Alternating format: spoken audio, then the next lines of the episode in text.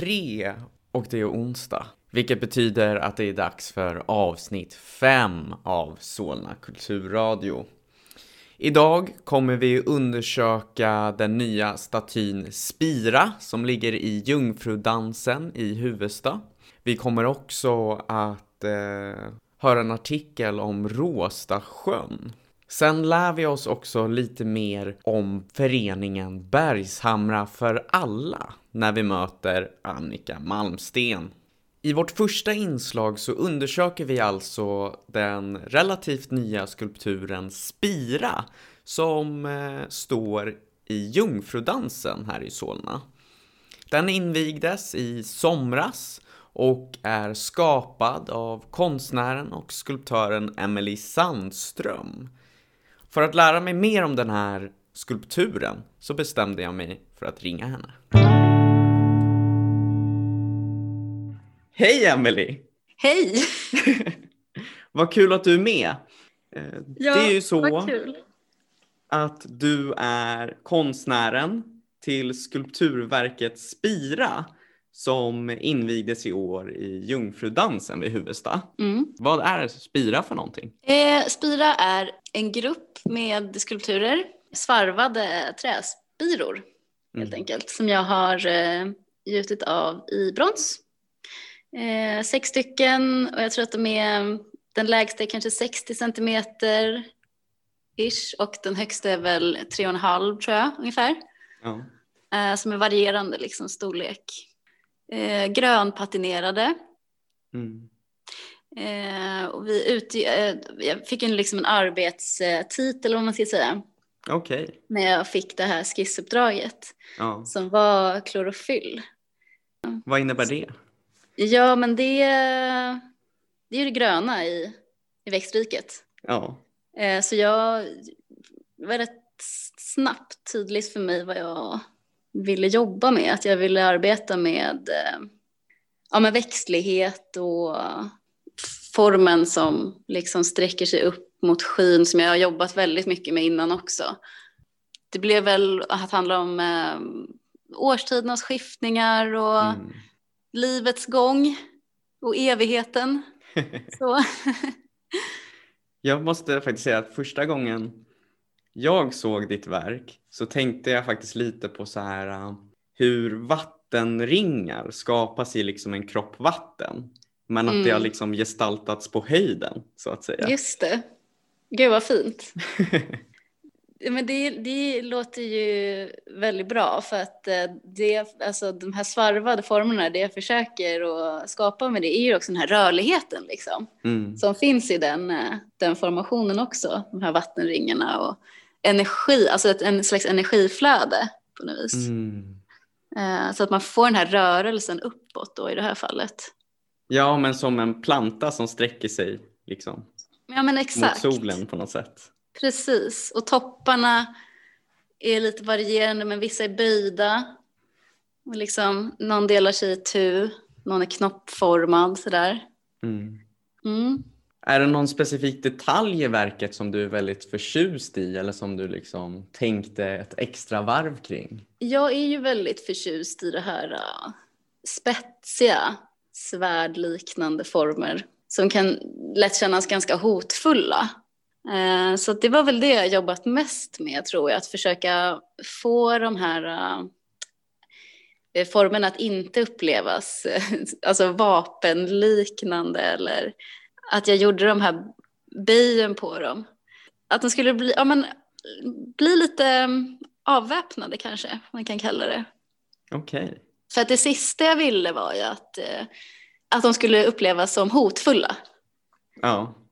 Så det är väl i alla fall den delen som jag kanske har tänkt mest på med de här. Ja. Men du ville ändå ha eh, de här skarpa Ja, alltså, men det är så, alltså, jag jobbar ju mycket med den estetiken. Mina verk är ju väldigt, jag utgår också från en rätt så mörk estetik kan man väl säga. Mm.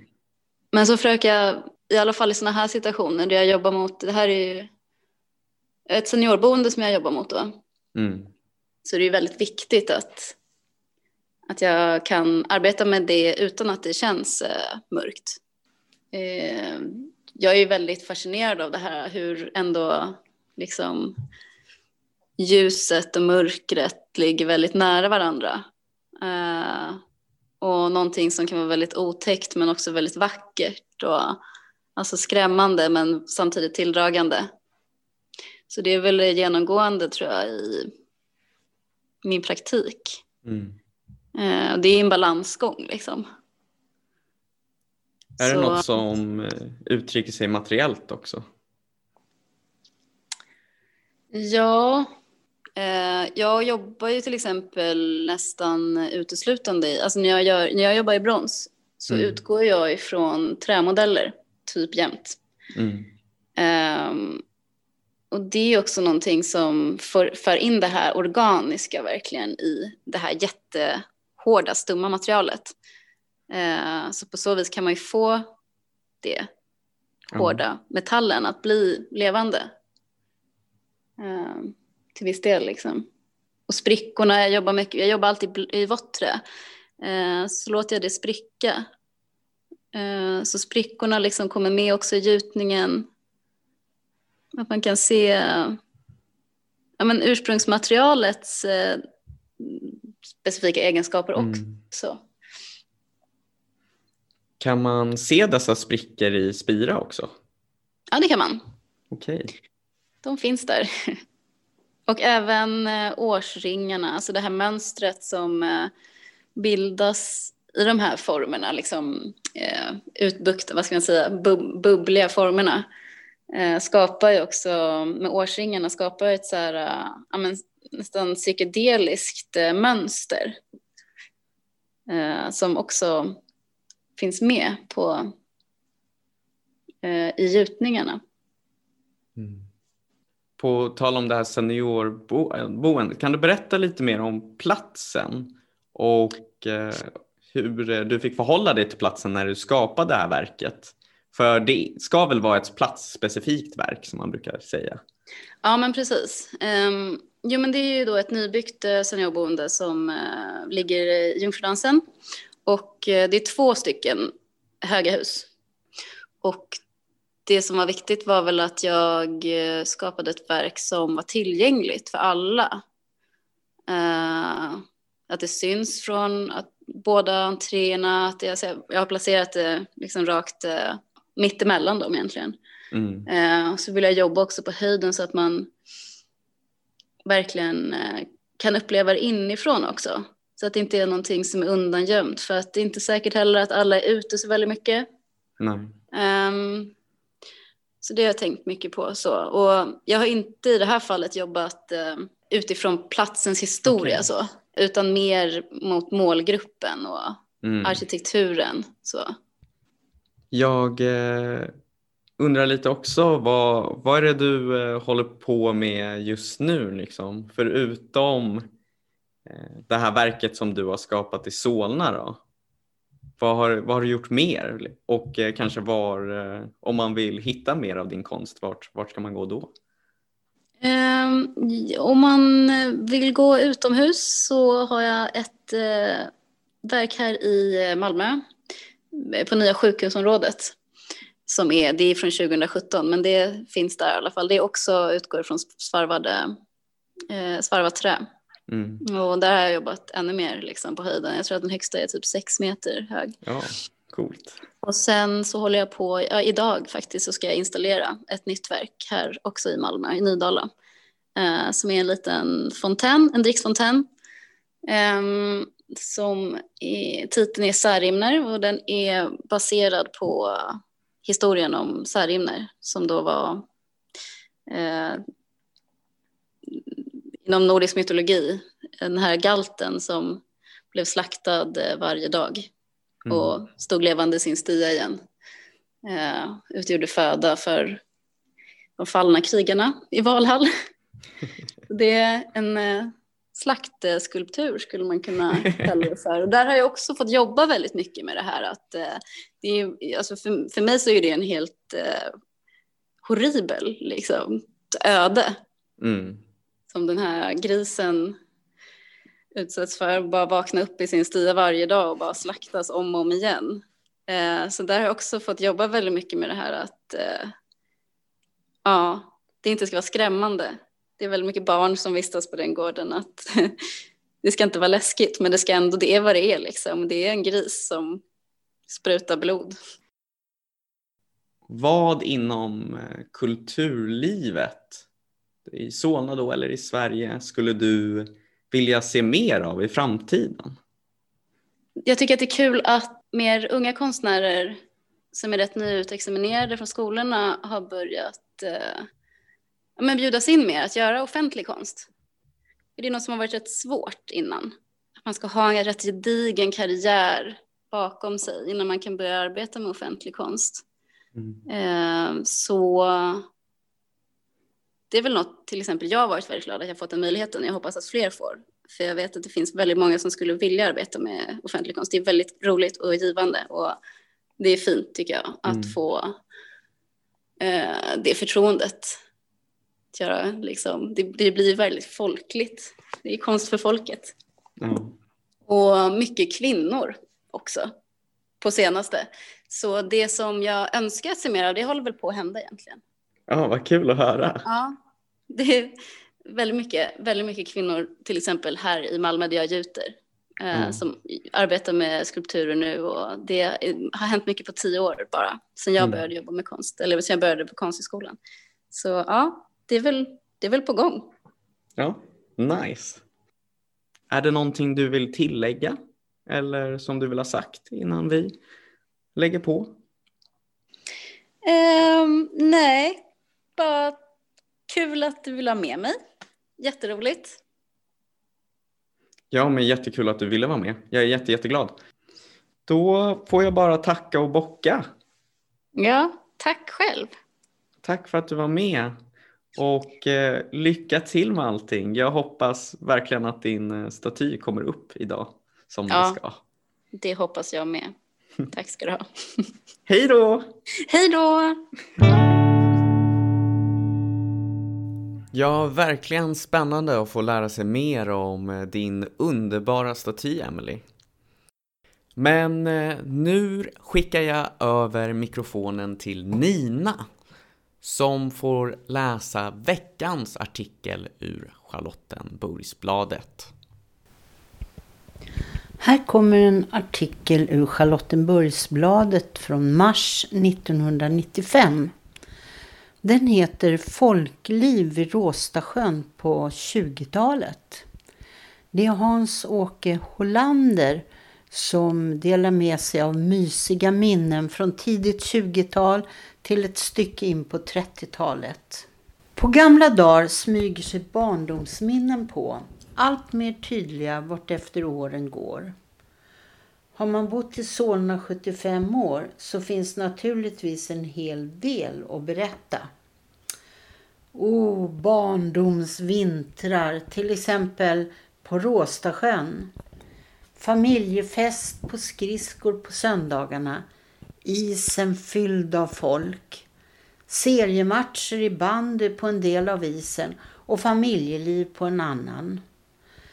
Skridskorna som spändes på vid strandkanten. Skridskonycklar som såg till att skridskorna anpassades till de variationer av skor som användes. Och så spännandet av remmarna bak och fram så hårt att fötterna ganska snart domnade. Men vad gjorde det? Man minns det högtidliga ögonblick när föräldrarna storslaget bjöd på de varma, underbara munkar som såldes av munkgubbar halkandes fram på isen. De varma korvgubbarna i sina vita förkläden gjorde även de goda affärer bland de hundratals människor som vågade sig ut på isen. Det knakade många gånger oroväckande men ingen olycka inträffade så vitt jag minns. Stora stöp uppenbarar sig speciellt vid bandybanan där Råsunda is firade stora eh, triumfer på sin hemmaplan. När isen knakade olycksbådande under publiken drog den sig bara tillbaka några meter medan vattnet pressades upp underifrån i sprickorna. Jag kommer även ihåg de oändliga skridskogångar vi gjorde i de stora vassarna runt sjön. Idag pyttesmå vassar för häckande fåglar. Svaga minnesbilder har jag även av rundbanetävlingar på sjön för motorcyklar. Min minnesbild talar om herrar experter som Bartelsson, Skeppstedt med flera. Även sommartid var livet kring Råstasjön mycket livligt och innehållsrikt.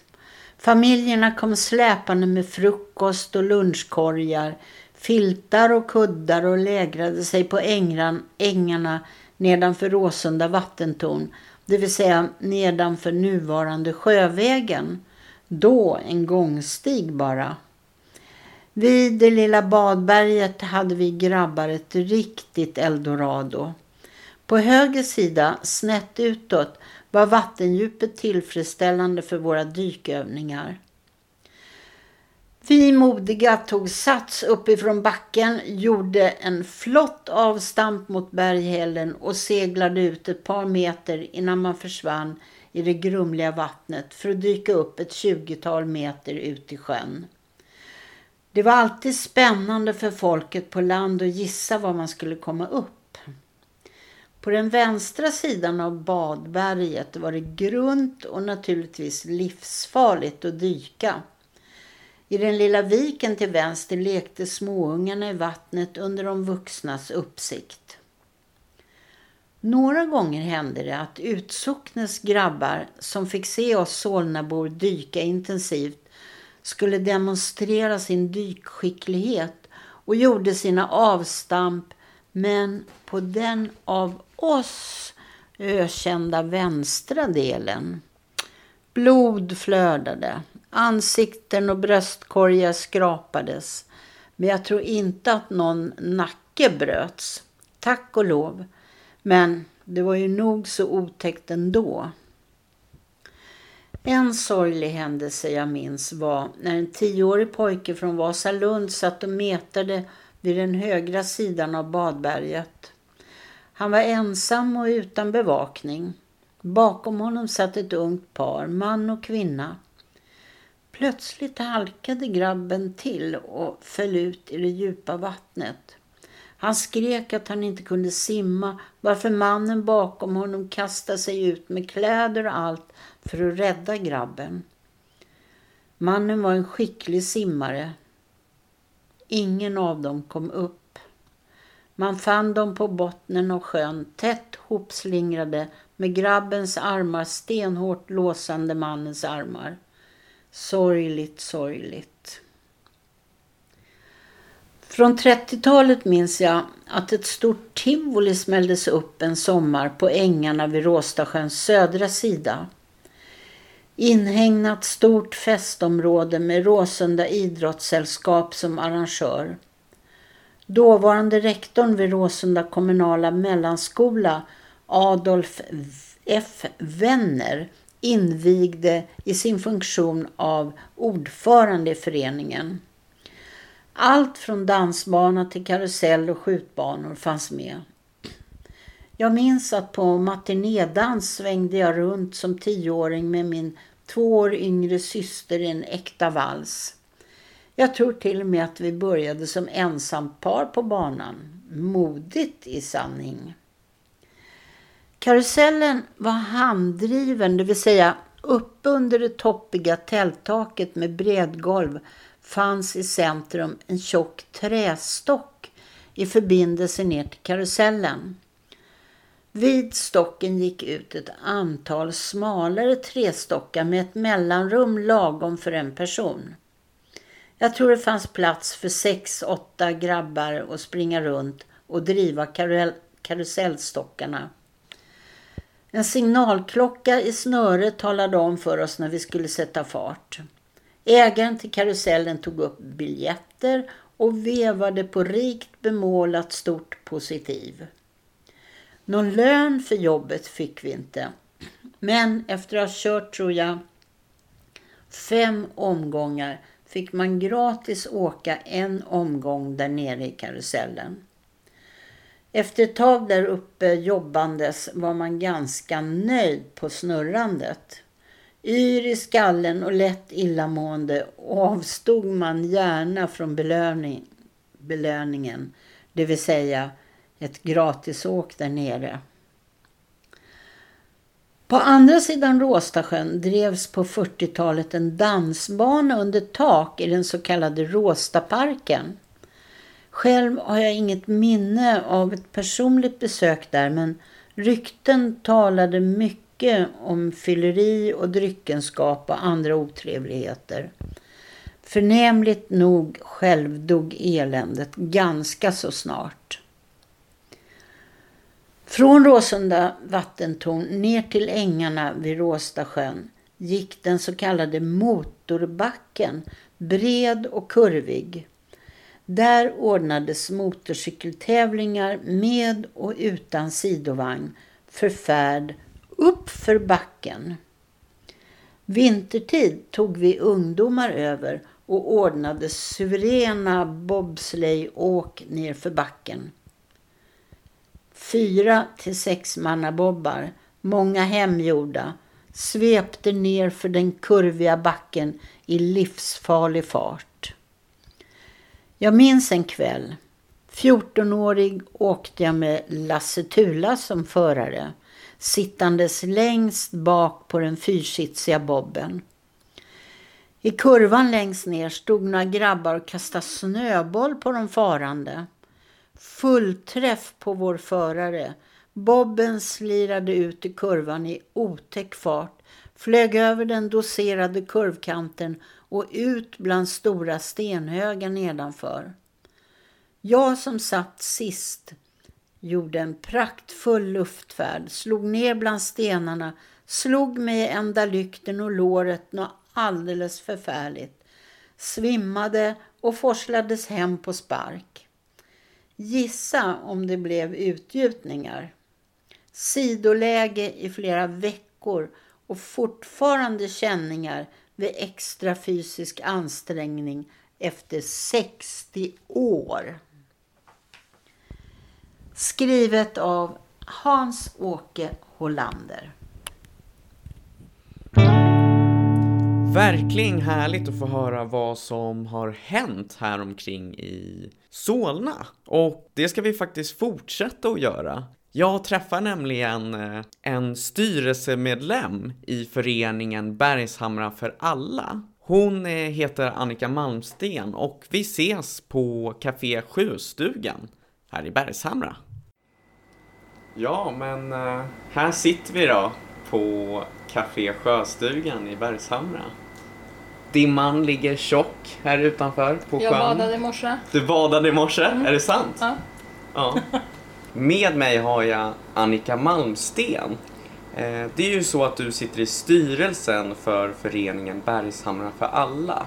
Skulle inte du kunna berätta lite mer om vad det är för förening? Mm. Jag var ju med ända från början. Jag har ju faktiskt varit med ända från den idén att vi föddes till föreningen. Mm. Och det började ju med att Lasermannen som härjade omkring här i Stockholmstrakten och sköt ensamma eh, människor som drev affärer eller pizzerior eller liknande kiosker som hade utländsk bakgrund eller kanske faktiskt bara annan hudfärg liksom, typ. Eh, och han sköt i ett la- lasersikte, så han Mm. kallas Gunnarnamnet Lasermannen. Och han härjade omkring här under Stockholm i, kring och då eh, var det en stor demonstration inne på Skansen som eh, Hasse Alfredsson, som då var chef för Skansen, ordnade. Som var, jag tror att den hette Fem i tolv. Och Mm. det var liksom en antirasistisk manifestation typ. Ja. Och då var vi ett gäng Bergshamrabor som råkade sammanstråla av en slump. Och sen gick vi och fikade efteråt och då pratade vi om att hur mår du egentligen? Våra butiker runt våra torg, för vi hade många eh, butiker som drevs utav folk med annan bakgrund än Ja. i alla fall min. Eh, fast jag är inte heller så jävla svensk. Men ja, vem är det? Eh, men eh, då gick vi runt och frågade om och då visade det sig att många av dem var väldigt rädda Ja. när de var ensamma i sin butik. För att han sköt bara på folk som var ensamma. Eh, Så då bestämde vi att vi skulle bli en vän i butiken-kedja. Så vi satt hemma hos, inte hemma, men hos de här eh, näringsidkarna på pizzerian Ja. och i kiosken och sådär. Och läste en bok under de timmar när de visste att de hade värst kunder, när de kände sig Mm. mest själva. Eh, bara som någon sorts vittne, liksom, medborgarvittne. Och då mm, så, ja, så kände de sig väl förhoppningsvis lite tryggare. Ja. Och sen så hade vi något möte. Det som nu är Röda Korsets lokal var det faktiskt. Okej. Ehm, och då kom det folk från alla möjliga stans och så funderade vi kring hur är läget i Bergshamra och vi kom väl fram till att det var inte så himla mycket rasism i Bergshamra egentligen. Okej. Trodde vi. Som syntes i alla fall. Ja. För att det är ju ett ganska blandad miljö eftersom Mm. studentbostäderna finns. Ja. Och där är också mycket utrikes eh, studenter Ja. från alla möjliga håll och kanter. Och en del av dem har ju blivit kvar och bor här så det är en ganska blandad befolkning förhållandevis. Ja. Det beror verkligen på hur man jämför med. Och på den tiden var det kanske mer blandat än det är idag. Okej. Eftersom då var det ju eh, nästan bara hyresrätter. Ja. Sen har det blivit väldigt mycket mer bostadsrätter. Okej. Så det har också förändrats. Ja. Men eh, det finns ju fortfarande en, en, en blandad Mm. Ja, och då så funderade jag på vad, vi skulle göra för att ändå främja ett eh, samhälle som är öppet för alla. Eh, och så bestämde vi oss också för att vi skulle faktiskt inte göra sånt som vi tyckte var tråkigt utan vi skulle ha kul. Det var någon sorts kriterium. ja, det var ju en bra Ja. del kan jag tycka. Och då började vi prata om att vi skulle ha en Bergsmarafestival. Ja. Alltså jag kan inte, jag är sämst i Sverige på siffror men 12, 10 många år Ja. Hade vi Bergshammarfestival varje år. Först så var den, första året så var det uppe någonstans vid IP där och sen var det bakom där vid vattentornet Mm. uppe i Bergshamra. Och sen flyttade det så det blev liksom ett koncept med att på fredagen, det här var, brukade vara i slutet av augusti, början av september när alla Mm. har kommit hem och sådär. På fredagen var det på torget med en scen och det var ofta med ganska mycket från Kulturskolan och sen tillsammans med affärerna runt torget. Bland annat så Konsum sålde billiga kräftor så det var kräftskiva och sen hade de en, en tjej som jobbade i grönsaksdisken som var magdansös också, Carita. Och, så då kom hennes magdansgäng och avslutade ofta kvällen med, med, med ma- magdans med Carita från Konsum. Det var, det var liksom väldigt så här lokalt och gulligt och kul. Och också lite olika Ja. andra större och mindre artister. Och sen på lördagen så brukade det vara festival. Den brukade börja vid 12 och höll på till 24. Mm. Och den var nere här borta, jag pekar nu men det är liksom en bit bort in i viken, Ja. där motorcykelklubben som numera heter Stubborn, som då hette Tjurskalle, eh, håller till. Och de hade bra connections med en stor scen som, man, som var som ett stort lastbilsflak. Liksom en Okej. sån här, som traditionell, alltså riktig musik, stor, Ja. bra scen. Så de fixade dit den och sen hade vi massor med band hela dagen, musik. Och sen på söndagen så brukade det vara en, någon sorts kulturaktivitet och det brukar antingen vara, eller ofta vara konstnären hade någon utställning kanske i Ja. skolan eller någonstans. Och så hade vi kanske en kulturvandring. Mm. Och sen brukar det vara någon sån här street basket-turnering Ja. uppe på någonstans liksom. Så att det var liksom många dagar och Mm. olika sorters aktiviteter och där, Ja. vi höll ju på en, ett gäng år Mm. liksom. Hur var det att vara där? Ja men det var ju mysigt liksom. Ja. Det var ju häng, man lärde känna sina grannar. Ja. Eh, på ett annat sätt. Mm. Är det viktigt? Ja, verkligen. Det är, och Bergshamra är en egen by. Ja. Det är, vi är ganska noga med det. Bergshamraandan, egen by. Vi hänger ju inte riktigt ihop med hela Solna på samma sätt eftersom vi är omringade utan massa vägar så vi har en egen ö liksom. En gång var till och med en kommunkarta så glömde kommunen bort Bergshamra, fick inte vara med. Så att vi, vi, har- vi är lite så här lokalpatrioter i Solna då. ja. Ehm, men sen... Men det är inte kvar den Bergshamra Nej, den finns festivalen? inte kvar. Det var, liksom, det var ju väldigt mycket jobb. Ja. Och det var ju väldigt mycket ideellt jobb. Mm. Och eh, vi blev väl trötta liksom. Ja. Och det var inte lika många som ställde upp ideellt längre. Eh, men sen tog ju vi, jag och tre andra kvinnor över det här kaféet efter några år, när vi har haft Bergshamrafestival några år. Ja. Och då blev det liksom att Bergshamrafestivalen hade för musikbandgrupper här på. Sjöstugan utanför. Så då hade vi konserter utanför. Och sen avslutades det med Bergshamrafestivalen. Mm. Och sen har det liksom blivit att Bergshamrafestivalen gick upp i rök eller lades ner eller Ja. försvann eller det fanns inte. Och då har det blivit att de där förkonserterna har blivit liksom större här. Okej. Så sen har ju vi haft jättemycket Mm. band och de På kaféet här på kaféet Ja. utanför kaféet.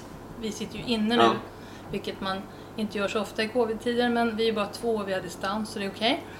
Eh, Men sen, vi har en stor scen utanför, eller stor, men jag tycker den är stor för den är ungefär tre gånger så stor som den var från början. Första konserten vi hade, då var det två lastpallar med, Ja. med en skiva. Det var vår första scen. Ehm, och så, hade vi, så har vi haft konserter då utanför. Och det är Bergsamla för alla som är liksom arrangör här tillsammans med Okej. Sjöstugan. För När var det sist det var? Ja, det var ju inte i år då, Nej. utan det var förra året. Och det var så stort för att då fyllde Café Sjöstugan 20 år. Ja, så då hade vi kul. en superhäftig Grattis i efterskott Ja, säga. tack. Vad har liksom det här engagemanget betytt för dig? Men jag har ju varit aktivist hela mitt liv. Okej. det är inte... Ja, men det är ju kul liksom. Mycket jobb. Upplever du att det liksom ändrats någonting i Bergshamra sedan den här föreningen startade? Alltså det finns någonting som man brukar prata om faktiskt, som heter Bergshamraandan. Det finns Mm. någon sorts... eh, ja men... Mina, min dotter beskrev det där för ett par år sedan. Alltså när jag kommer hem supersent på kvällen och så går man igenom Bergshamra och det är skitmörkt. Men man vet ju ändå att där bor den och där är det och där händer det. Det finns någon sorts trygghet tror jag. Mm. Även om det är klart det händer, händer dåliga saker här ibland också så finns det ändå någon sorts, ja någonting. Vi tar hand om varandra, vi har koll på varandra. Jag tycker också man har sett det när man kan vara vid ICA sent så är det ett gäng med skitungar som håller på där. Och då kan det komma någon tant och skälla ut dem liksom. På ett sätt som tycker jag, ja, det finns någon sorts lokal eh, samhällesengagemang Mm. som jag gillar. Okej. Nej men och just också att ung fortfarande, för jag har ju unga människor som jobbar i köket, det är Ja. fortfarande så här, det är klart folk vill härifrån Mm. ett tag. Men det är ändå Bergshamra, man är stolt för sin liksom, sin by. Mm. Och det tycker jag är coolt. Ja. Och det ska vi försöka vara rädda om tycker jag också. Ja, Tack så jättemycket för att du var med Annika. varsågod. Som eh, Bergshamrabo blir jag självklart extra glad att få höra om sånt som händer här i lilla Bergis. Om ni vill veta mer om föreningen Bergshamra för alla så finns de att hitta på hemsidan bergshamra.org eller på deras Facebook-sida då, då eh, Bergshamra för alla. Men nu har detta avsnitt lidit mot sitt slut. Jag vill som vanligt tacka alla som har varit med och lyssnat men också alla som har varit med och deltagit i det här programmet. Om ni är mer intresserade av oss och vad vi håller på med så får ni gärna gilla oss på våran Facebook-sida Solna Kulturradio. Vi har också en e-mailadress som är solnakulturradio gmail.com om ni har några frågor eller vill ge oss några tips. Jag tackar för idag. Ha det fint!